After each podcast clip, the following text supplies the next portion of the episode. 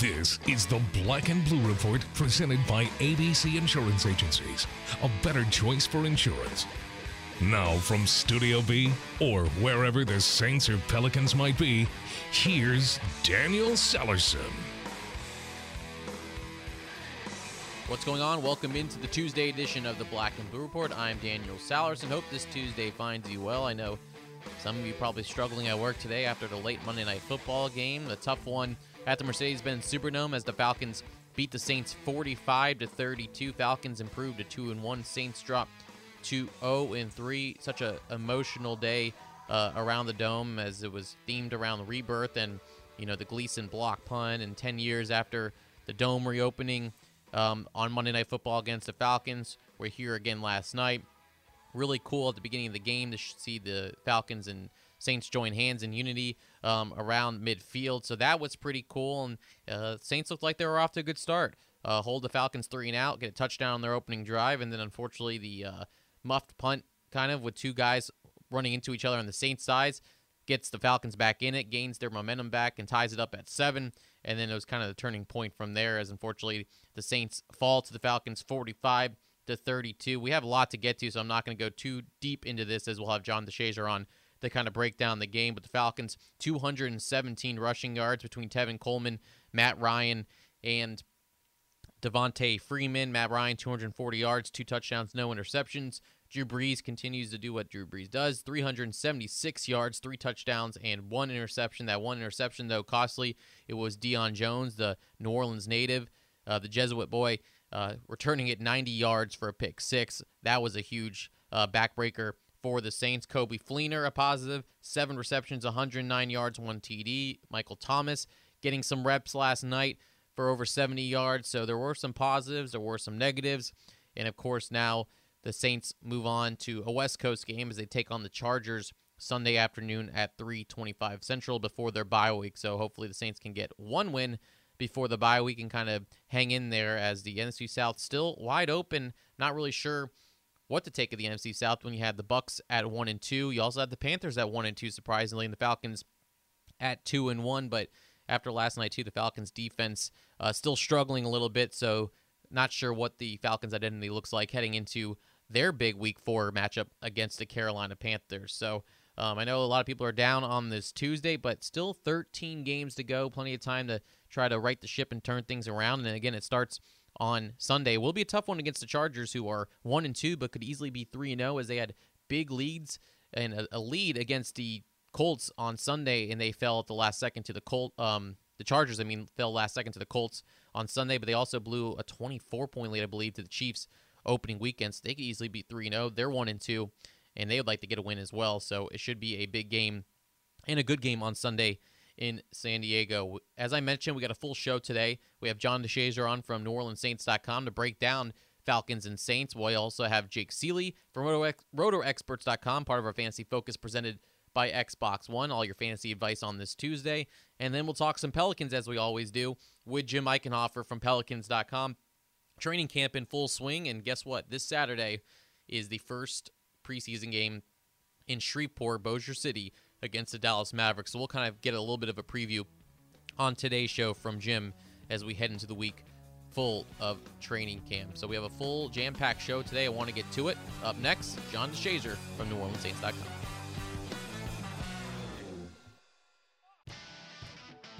We all know Saints fans are humble, hardworking, likable, and the most devoted fans in the league.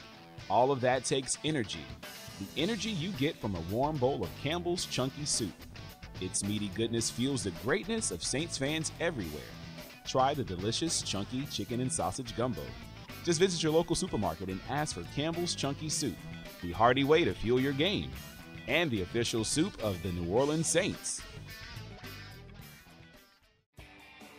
Don't want to miss out on any of the action? Get connected with your New Orleans Pelicans 24 7, 365. Like us on Facebook and follow us on Twitter for exclusive prizes and giveaways. Plus, get text with all the latest breaking news right on your phone with Pelican Mobile Alerts. Visit Pelicans.com for information on these great features. Plus, sign up for Pelicans Insider with weekly updates from the Pelicans. Join the conversation today.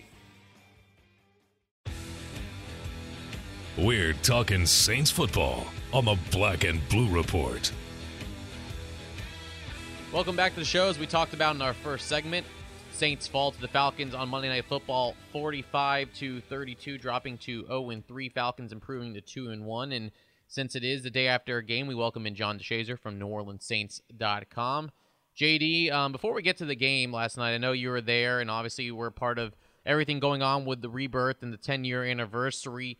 Uh, how was that? How was that experience for you being in the dome 10 years later after the dome reopened?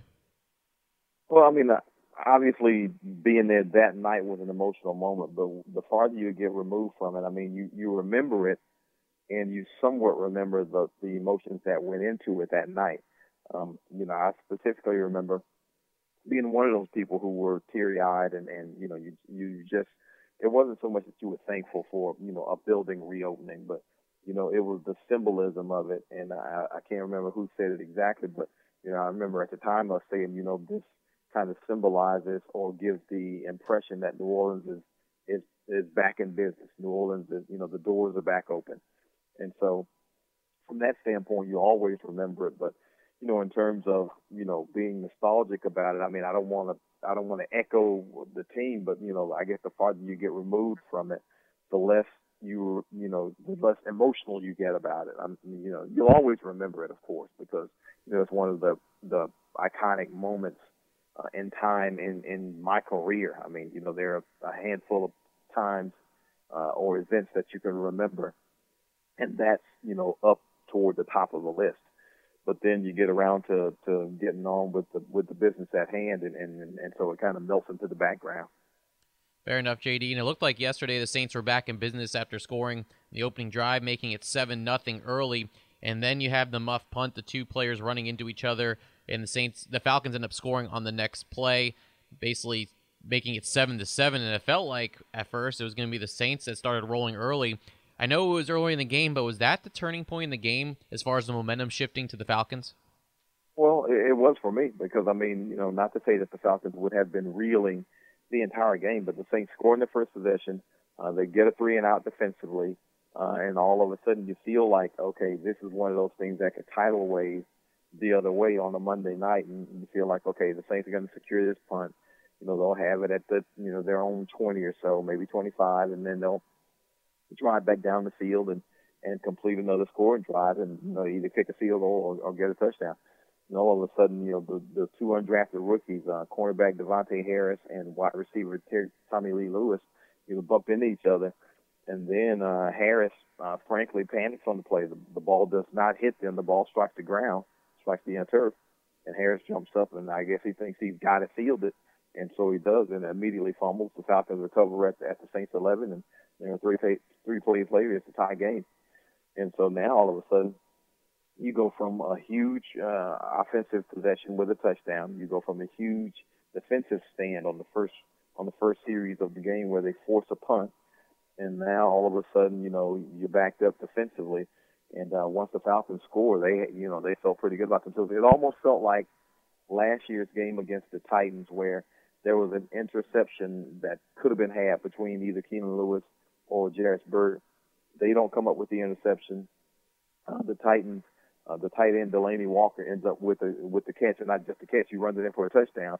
And it seemed like at that point the Titans were just about ready, just about satisfied to pack it in and then they score that one. They're like, you know what? Hey, we're right here. And I almost got that feeling from the Falcons. Again, not like it was so late in the game that they didn't have any hope, but it was one of those situations where I think the I think the Saints could have given them a, a if not a knockout punch, a nice little standing eight count that might have staggered them. And then they would have had some margin of error to work with because this Saints team we've seen in the first three weeks, they have a very, very, very minuscule um, margin for error during these games. They've got to do a lot of things right because they can't seem to get all three units on the same page in the same game in these first three games. Uh, two of the three games we've seen the offense play pretty well, scoring 34 against Oakland and now 32 against Atlanta. Uh, one game we've seen the defense play pretty well. That was, you know, giving up three field goals against the New York Giants. Uh, two of these games, though we've seen the, the special teams have a, have a huge breakdown that cost them a touchdown. You know, the, the field goal block against the Giants that's returned for a touchdown. And then last night, essentially that botched punt is a touchdown. That's a that's a seven point, that's a 14 point, maybe a 10 point swing, at least a seven point giveaway. So they can't seem to get all three units or even two units on the same page during the same game, and that's that's been a huge problem. And of course, if that remains to be a problem, you know the Saints are going to continue to get the same results because it's difficult to play with one hand tied behind your back.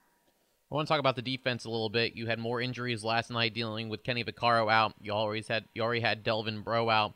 Um, secondary, I don't think did too bad as far as they contained Julio Jones. Not a lot of big plays as far as the receiving end, but I feel like the rush defense was the uh, place that struggled for the Saints as Devonta Freeman and Tevin Coleman uh, went off. Do you feel like that was the, the big thing last night? Was the rush defense and not the pass defense?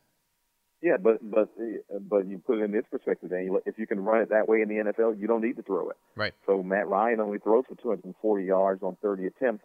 You know, generally, you know, in in, in most Falcons games, Matt Ryan has more attempts than that. He has more passing yards than that. But when you can run it for 217 yards against a team in the NFL, I I I'd love to know what the percentages of winning are in those situations. It's got to be pretty high because you can keep a defense on its heels and that's why the times that Matt Ryan did decide to throw it, because they were running so effectively, the Saints were on the heels. So, you know, the way De- Devonta Freeman and Tevin and Tevin Coleman were playing, you know, and the way they were running the football, then, you know, you can keep a team on its heels and you're going to be in, if you're in the second and two half the time, or if you're in a, you know, third and one, or, you know, if you're gaining six, seven, eight yards on first down via the run, you're going to keep the defense completely on its heels because you know, those are advantageous situations for an offense where you can pretty much dial up any play you want to dial up. And the Saints not being able to stop the run didn't matter that you know Matt Ryan only threw for 240 yards, you know, 20 of 30 from you know passing because he didn't have to. They didn't put him. They didn't make the. They didn't make Atlanta one dimensional. Make Matt Ryan have to drop back and throw. Get into a situation where they could, you know, uh, hopefully apply an effective pass rush because everything was at Matt Ryan's disposal with that Atlanta offense because they were able to run so effectively. Good point there, JD. I want to talk about some positives a little bit. At least I thought were some positives. Coby Fleener um, had over 100 yards receiving and a touchdown. I know he had a, a, drop or two, but I still feel like he had a good game. And also Michael Thomas uh, finally getting more touches with the absence of Willie Snead. What'd you think of those two players' performances last night? Well, I mean, it was nice to see uh, Coby Fleener get some chemistry with Drew Brees in a game. Um, it's one of those things they've been working about, uh, working on. They've been talking about, and hopefully this is something that can carry over confident wise. You know, now you know the Saints know. Okay, this guy can get get up and down the seam. Okay, we we know we can get him in some open spaces, and those were the type plays they were talking about when they looked at the film from the Indianapolis Colts, saying, okay, this is the guy we wanted to play tight end. So that 109 receiving yards on seven catches was pretty big for Coby Fleener. Mike Thomas, we know that kid can play. Mm-hmm. You know, the good thing is to see him do it in a game because, you know, he's a kid who, you know, when the opportunities are there, he comes up with the catches. So I think it was seven for 71 with his first touchdown last night. And so, you know, it just kind of reinforces what your eyes have already told you because, you know, he came in and he's been a stud from day one in terms of understanding the offense and being able to make plays. You know, you can understand it and not be able to make plays. Well, Mike is a is a playmaker. He's one of those guys who, if you can get in his area, he more than likely is going to come down with it, or he's going to fight tooth and nail to have it. On that interception, the 90-yard interception return uh, that gets tipped, you know, he was the intended target. And I, you know, I, I had to see the replay again. It looked like it might have been a little bit behind him, or maybe the DB jumped the route a little bit, and they were able to deflect it, and the Falcons intercepted and return it. But Mike's one of those guys. He's a big body guy, and you know if you if you don't you know put some pressure on him, especially in the red zone, he's gonna be able to use that big body to get in front of defenders. They're gonna they they will not be able to get through him to get to the football. So it's encouraging to see him have a nice game in prime time. You know, but again, it's kind of reinforcing what we had already seen from him. All right, let's talk about the next game against the Chargers. Now you're 0 3, about to head into your bye week after the game against the Chargers. You're two games back of the Falcons in the division. I know they're not worried about that right now, just trying to get a win. But we talk about a little margin of error uh, for this team right now. How is this mindset going into this game? Is it is it feel like I hate putting the term must win because I know everyone says every game's a must win, but is this a must win game for the Saints just to get some momentum heading into your bye week and hopefully trying to at least build from maybe a win going one and three? Well, I mean, I don't know how there can't be a, a, a tone of desperation, you know, and must win because, you know, this is a team that needs to get into the win column. They need to find something to feel good about going into the bye week. They, you know, I know that, you know, these guys are professionals and, you know, they're paid to, you know, do a job and you, you know, you want to have a short memory and yet to have, uh, to open the season with a four game losing streak and to go into the bye week, that gives you two weeks to think about it as opposed to, you know, yeah, you might be one and three going into the bye week, but you go in off a win, you go in off something positive, you got, you know, a positive mindset, and then you get a chance to get away, you know, ho- hopefully recalibrate. But, uh, you know, I, I you know, I, I know a lot of times a coach will, you know, coaches will say the only must win game is the game that either keeps you alive for the playoffs or eliminates you from the playoffs. But, you know, 0 and 3 is a difficult a difficult hill to climb in the NFL. And yeah, it's been done before, but you know, you can look at it statistically and see how many times it's been done. It's extremely, extremely difficult. So getting in the win column as soon as possible, obviously, you know, will benefit the Saints. And you know, they don't, you know, you don't want to go into the bye week 0 and 4 because again, not only do you have you know a couple of weeks to stew on it, but you know that 0 and 4 is staring you on in the face, and statistically, you know what 0 and 4 mean has meant in the NFL. And yeah, you want to be able to say you're going to be the team that's going to buck the trend, or you know join those underdogs who are able to come back from it. But it's still a difficult task. There's a reason not many franchises in NFL history have been able to dig out of that hole. You don't want to be the one of the ones trying to dig out of that hole. No doubt about that. Should be an interesting game against the Chargers, who are one and two, but can easily be three. No, oh. they blew a big lead against the Kansas City Chiefs, and also blew a lead against the Colts late in the game. So it should be an interesting game as Drew Brees heads back to San Diego. That's John DeShazier from NewOrleansSaints.com. JD, appreciate the insight as always, and we'll talk to you soon, my friend. Will do, my friend. All right, when we come back, we'll talk fantasy football with Jake Ciely. Stay with us. This is the Black and Blue Report. Ochsner believes the best way to predict the future is to invent it.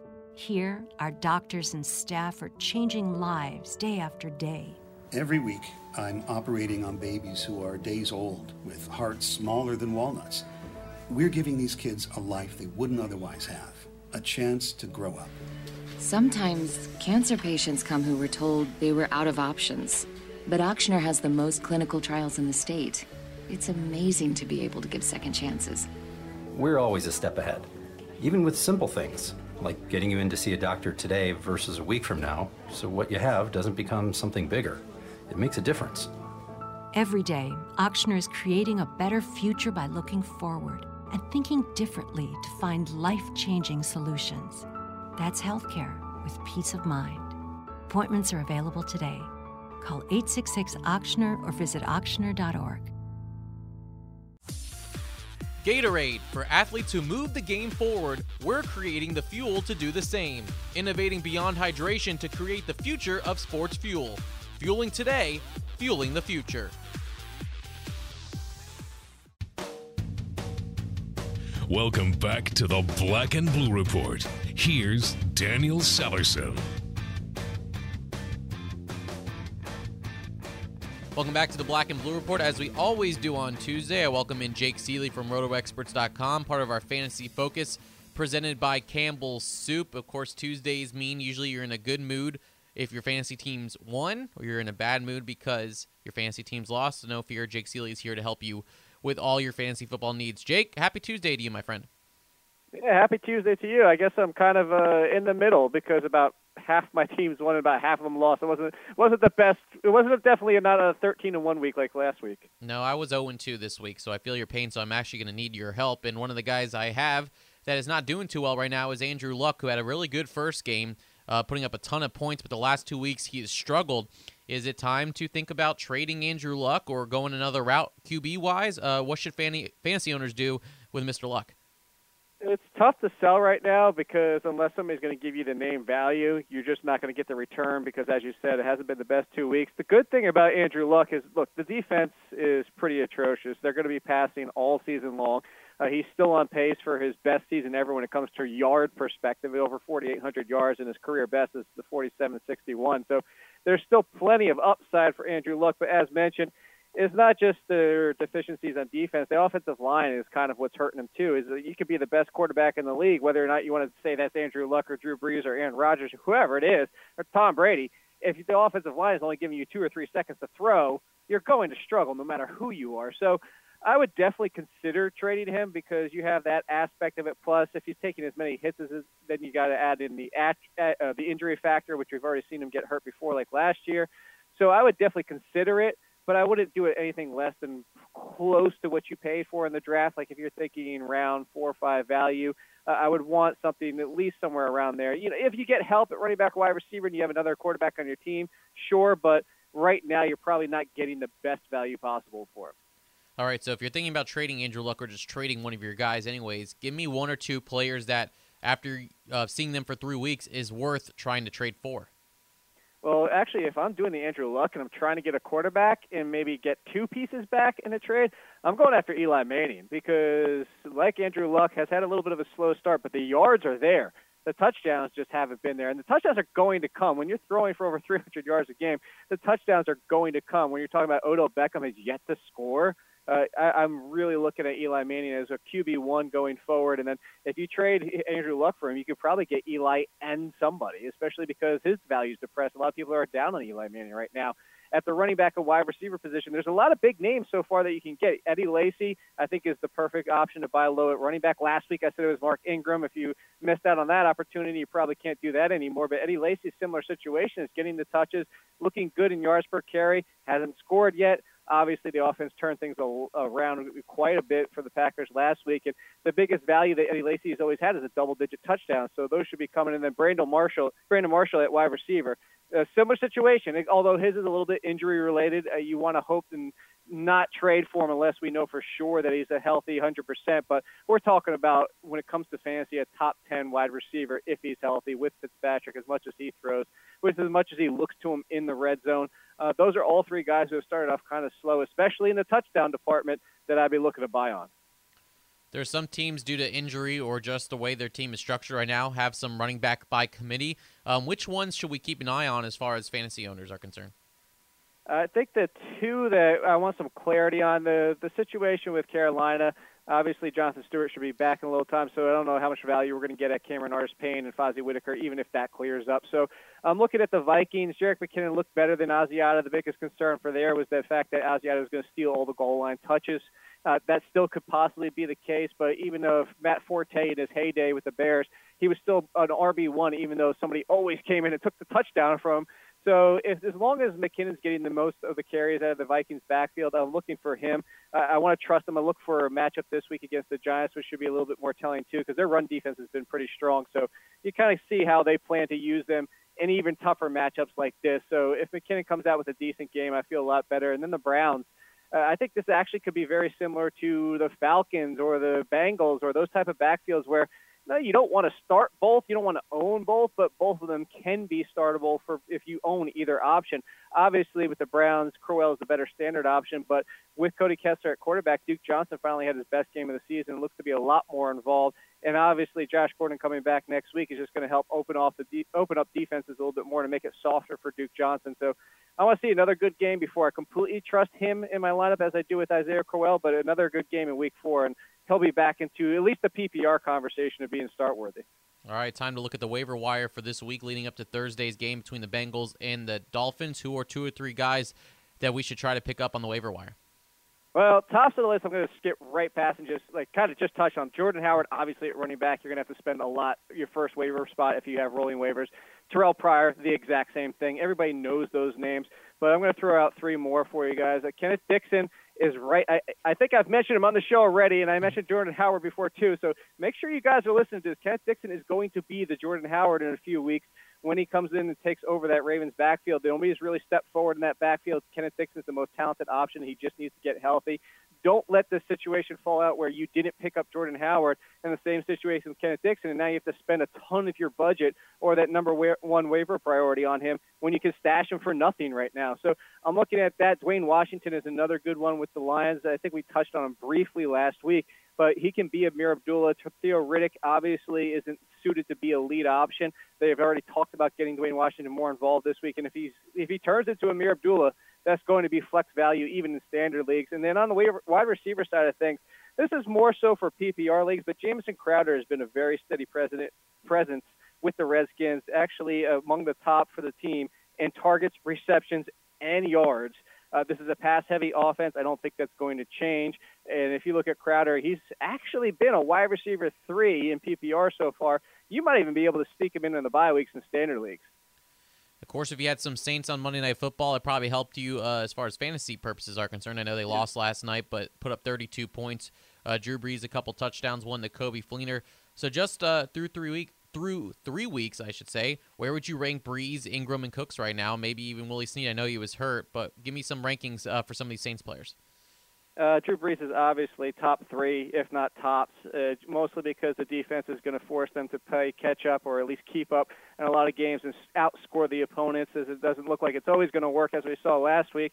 But Drew Brees, uh, right now, he's on pace for 5,600 yards. Yeah. So I, I don't think that's exactly going to happen. But Drew Brees probably a top quarterback in all of fantasy football for this season. Eight touchdowns, one interception. You have to love him so far.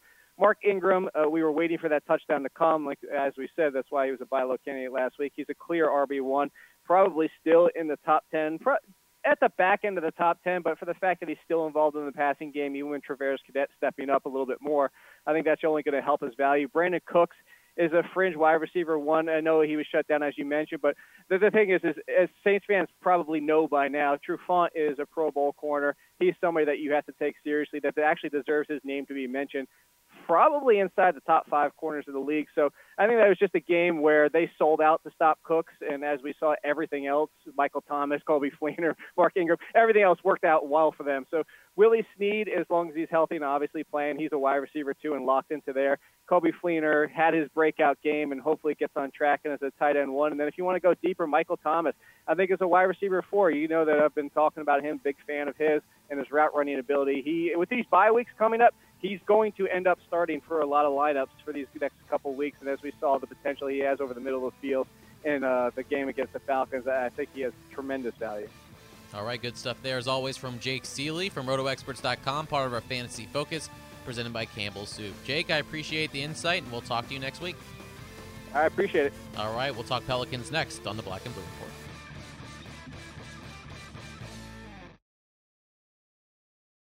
Hey fans, on Saturday, October 1st, cheer on your Pelicans as they play their first preseason game of the season against the Dallas Mavericks at the CenturyLink Center in Bossier City. Ticket prices start at just $15 and can be purchased from the CenturyLink Center box office, www.ticketmaster.com, by phone at 800 745 3000 or at any authorized Ticketmaster outlet. For more, be sure to visit shreveport bossier.org or call 888 45 VISIT.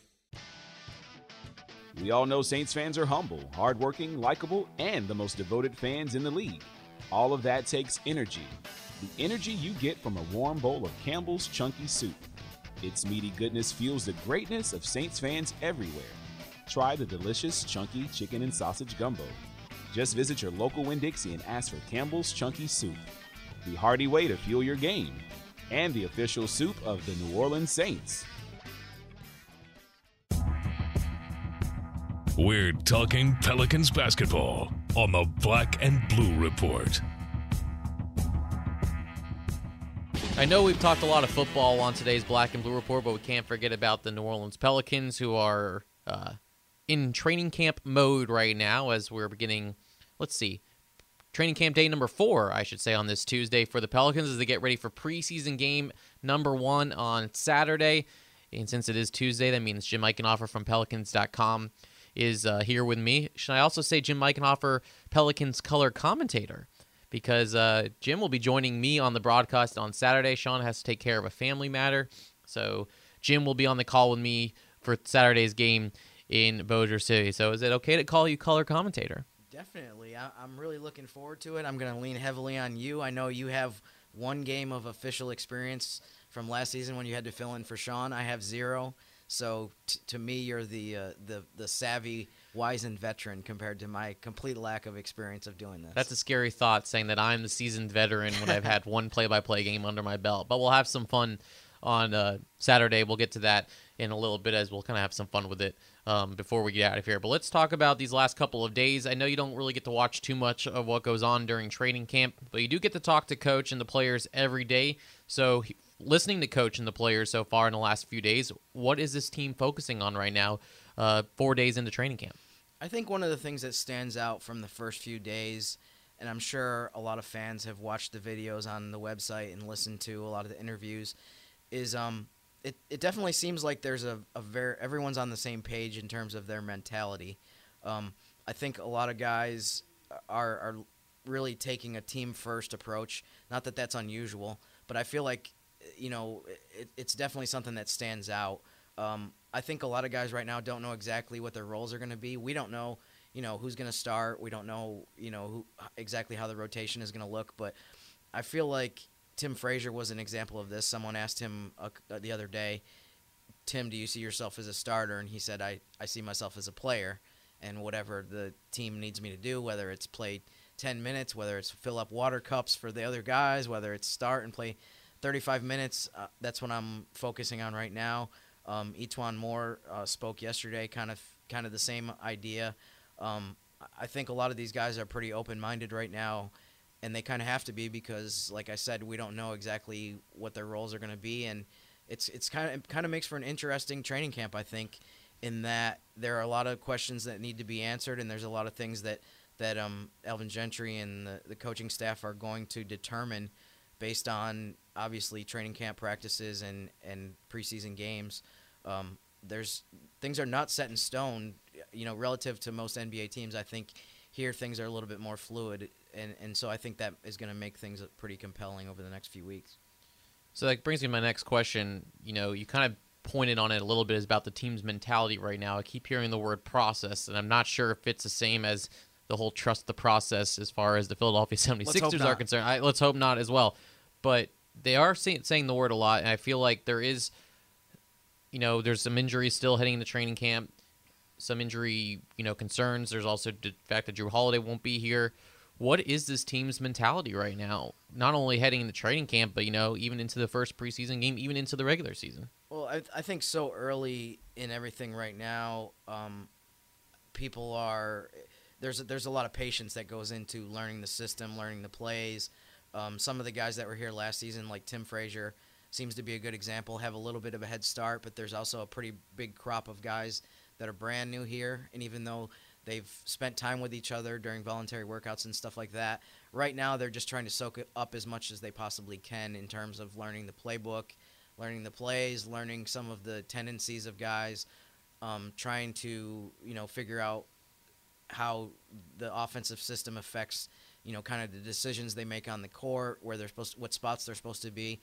So I, mean, it's a pretty it's a pretty um, you know intense process leading up to Saturday's preseason game before you actually get out on the court and play against another NBA team in terms of how much time and thought has to go into to learning all the stuff that they need to be as prepared as they possibly can for preseason and then October 26th when the regular season starts. You talked about it may be too early to know about rotations or more saying that a lot of teams have their rotations sort of figured out but this team really doesn't because it's a preseason game it's also against a divisional opponent. I don't know if it's the same as the NFL preseason where they try to not do so much of.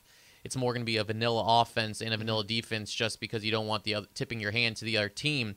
But are we going to get a better idea of what the rotation might look like on Saturday, or because there's so many training camp guys, we might not even have an idea after Saturday? I think I would answer that by saying partially we might get a better idea.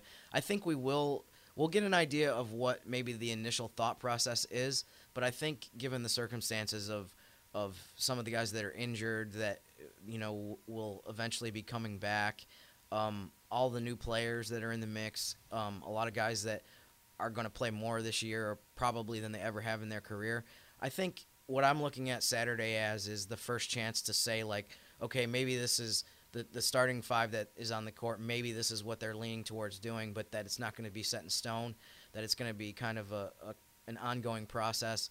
Maybe um, you know, compared to other NBA teams, one of the things I always look at is like when you read preview magazines or previews on websites, you'll see like a projected starting five and projected rotation. There's a lot of teams in the NBA where somebody can sit down and do that pretty easily. Mhm. Whereas with here, I think you're you're going to do a lot of kind of I don't want to say guesswork, but you're going to have to do some some educated guesses. So um, I think Saturday's game and then Tuesday next week at home against Indiana, we'll probably start to get a little bit of, of a better feel of like, okay, um, if everything's equal, this is this might be the group we go with. But I don't at all think that if we watch Saturday's game and the the starting five that they have out there does poorly or does great, that it's like, okay, well, this is this is what it's going to be. I think it's a fluid thing that will will probably change as time goes on. So we will look out for the rotations on Saturdays to kind of get an idea. But what else should we look out for as far as Saturday is concerned? I mean, I think one of the biggest things I'm gonna gonna look at is is some of the new players. Um, I mean, Buddy Hield, Cheick Diallo. I'm not sure exactly what the plan is in terms of how much playing time really any of these guys are going to get, but um, that's probably the biggest thing for me is just just watching some of the new guys, watching how they play off of each other. Um, you have a backcourt situation where um, you have Tim Frazier who played only 16 games last year. I thought he did a great job, but hasn't played here a ton. Um, Langston Galloway, E'Twaun Moore are brand new guys. So how are they going to play together? Um, I, I, I feel like there's there's really a lot of different things that you can look at, but to me, the biggest thing that I'm excited to see is the new players. I feel like the other the, most of the guys that that are returning players have been here for three four years, so um, there aren't aren't necessarily going to be a lot of surprises with those guys, but um, the new the new players are definitely I'm I'm intrigued to see how they do, um, especially against a, another um, NBA team now. Now there's there's a stigma about preseason, which at least there is in my opinion. It's kind of I think correlates to the NFL. When you watch a game, a preseason game in the NFL, if a player does well, you hear, oh well, it's just preseason. You can't really look into the numbers. But then if they do bad in preseason, you go, well, this should be a concern because you're not necessarily playing the top guys in the NFL. So we should be worried about this guy.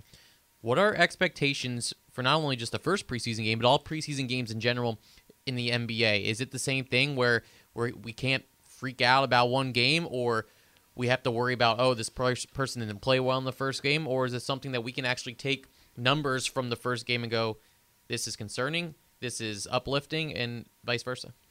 in my opinion, I like to look at it like I throw out I throw out most of the team aspects of preseason.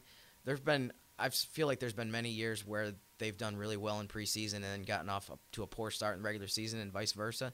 So the team aspect of it, in terms of winning and lo- winning and losing, I don't really put much merit into at all.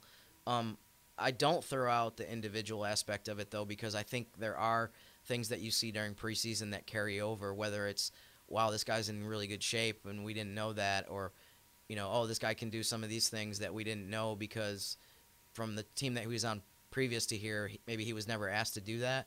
So, um, but I don't think it's I I don't think it's exactly the same as the NFL from the simple standpoint that in the NFL there's so much more, so many more guys on the roster, obviously because of the nature of the sport. But I think in preseason you also see a lot more um, games where a vast majority of the game is third string, fourth string guys. Whereas in the NBA, you can't really, you, you don't see like entire preseason games. Maybe the last one you see more of that, but I do put a little bit more weight into in terms of what I see on the court in preseason for NBA than I do NFL, simply because you will see times in preseason where your starting five is going against the other team's starting five. Granted, the intensity and the situation circumstances aren't the same or even close to that as regu- as the regular season, but you're still seeing you know competition in in legitimate, um, you know, top guys versus top guys, even if it's only for a part of a game. Whereas I think in the NFL, sometimes uh, you see a lot of preseason games where it's like the first series is is ones versus ones, and then that's it. Right. So NBA, you get a lot more, I think, real real um players versus real players. We also don't know how much each player is going to play. As far as we have also have 20 guys on the team, so Right. not sure how long we're going to see Anthony Davis, Solomon Sure. Hill. We could see a bunch of the training camp guys. We also could see a bunch of the, especially with the injuries though, you might not see a lot of these guys. Right. So it's it's so hard to tell, but we'll definitely keep an eye on that heading into Saturday. And so the big question, the most important question, is Jim, what can we expect from you as a color commentator on Saturday? I believe, I mean, are you going to bring your radio telestrator? That way people can see what you're drawing up here. Do I need a cool three point catchphrase? You know, Sean likes to say pal right in the kisser, which I love. Uh-huh. Do I need one like kaboom or waka flocka or I don't know? I mean, do I just need to go outrageous or do I need Boom goes it? the dynamite. Boom- is that still a thing, or is that something that we need to forget about? I hope I don't say boom goes dynamite, but you never know. It's preseason. We might have to get creative. We might have to entertain ourselves a little bit. But you ready for this, my friend? My my expectations are like the Sixers' expectations going into last season. I might be able to. I'm setting the bar very low. I don't really know what I'm gonna do because obviously I've never done this before for basketball. Um, so, I, I mean, I could maybe I can come up with some great things. Maybe I'll surprise myself and win 25 games using the Sixers analogy, 30 games. But but um, I just want everyone to to um to you know be patient and and not have huge expectations, and um and we'll see how it goes. I'm just worried that someone's going to steal you away after you have such a great radio call on Saturday night that you might just lead the team and just venture out in the radio world. It could be, but I mean, all these years of training and in writing, I, I, it'd be hard for me to just turn my back on on the writing game. But you never know. I mean, you know, if if there's a better offer, then you know, you might that might be the last time you see me. No. Not to put any pressure on you, but it's also the pressure on me. Is we're the only game, we're the only broadcast going on. Uh, Dallas broadcast will be, but there's no TV on Saturday, so we're it. Right. Right, yeah. I mean, I guess people are stuck with us. I guess they don't really have a choice. I mean, We if they wanna- apologize in advance. if they want to follow this game, then Daniel and Jim, that's what you got. So we're, we're going to make the best of it, though. Seven sure. o'clock, we're on the call. Six thirty, we'll start pregame. We'll do a pregame hit with Jim, and then we'll be at it at seven o'clock. And you can hear us on 99.5 WRNO locally. I'll try to get all the information about the Pelicans app and everything else if you want to hear it nationally. If you're not in the New Orleans area but want to chime in on the game, uh, we'll try to figure that out as well for you. But Jim, I appreciate it. Enjoy the rest of the week, and uh, I'll see you in Sri Vegas. Sounds good. I'm really looking forward to this. This is going to be uh, really interesting, to say the least. All right, we'll wrap up today's show next. This is the Black and Blue Report.